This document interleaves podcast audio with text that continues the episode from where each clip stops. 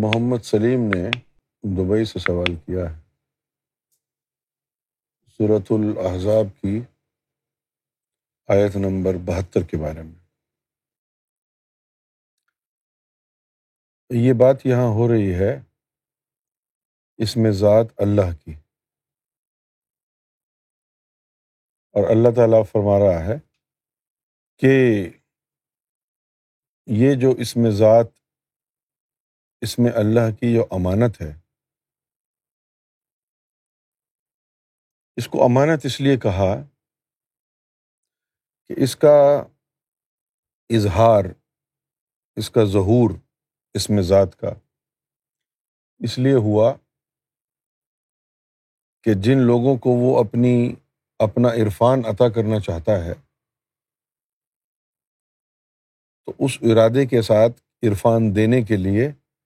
اس میں ذات کا اظہار ہوا اس کے ذریعے عرفان حاصل ہوگا سو اس میں ذات اللہ is like a to obtaining the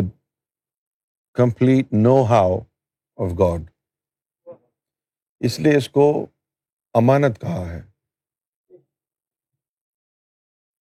پھر اللہ نے فرمایا کہ جب ہم نے چاہا کہ آسمانوں اور زمینوں کے اوپر اس کو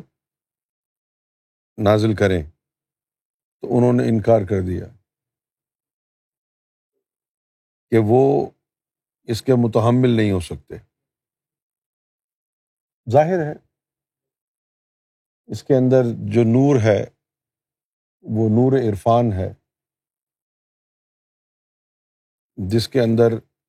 ایکشن اور اس کا ری ایکشن ہے آسمانوں پر اگر یہ گرایا جائے گا نور تو پانی سے پتھر سے دیواروں سے ٹکرا کے ریئیکشن کیا آئے گا کچھ بھی نہیں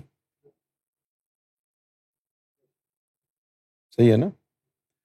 جس طرح آپ ڈیزل ہے پٹرول ہے آپ اس کو سڑکوں پہ بہا دیں کیا فائدہ ہوگا ہوگا کچھ فائدہ لیکن اگر کسی انجن میں ڈالیں گے تو وہ انجن چلنے لگ جائے گا تو یہ اس کا جو ہے یوسیج ہے مصرف ہے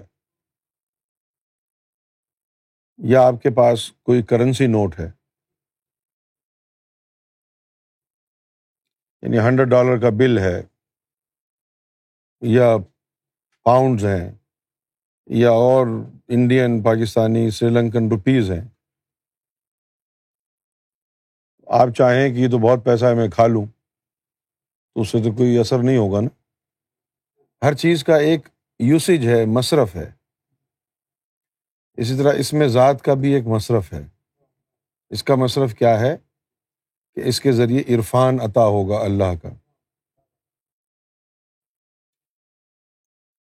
اب اللہ تعالیٰ یہاں یہ ایکسپلین کر رہا ہے کہ زمینوں اور آسمانوں کے اوپر اگر اس کو نازل کیا جاتا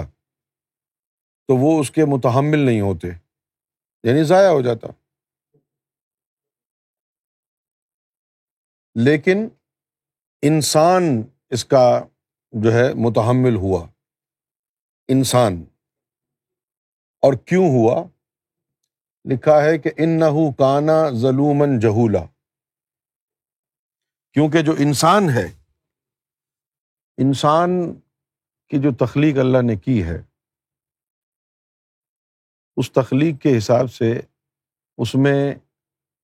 جوہل تھا اور ظلمت تھی ظلمت کہتے ہیں نار کو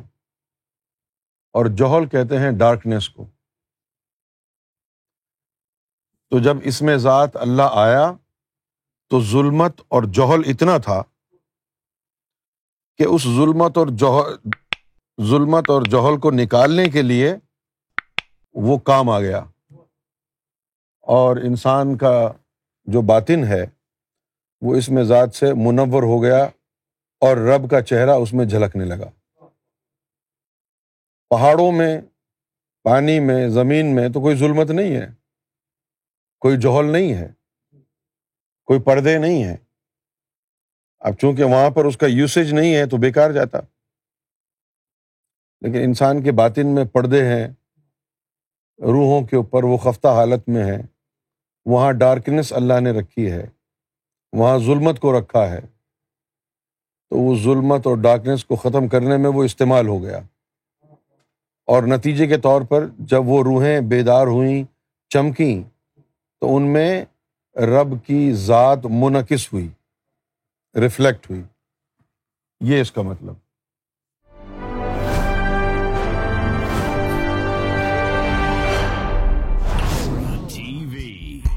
bringing light, love, and peace in your life.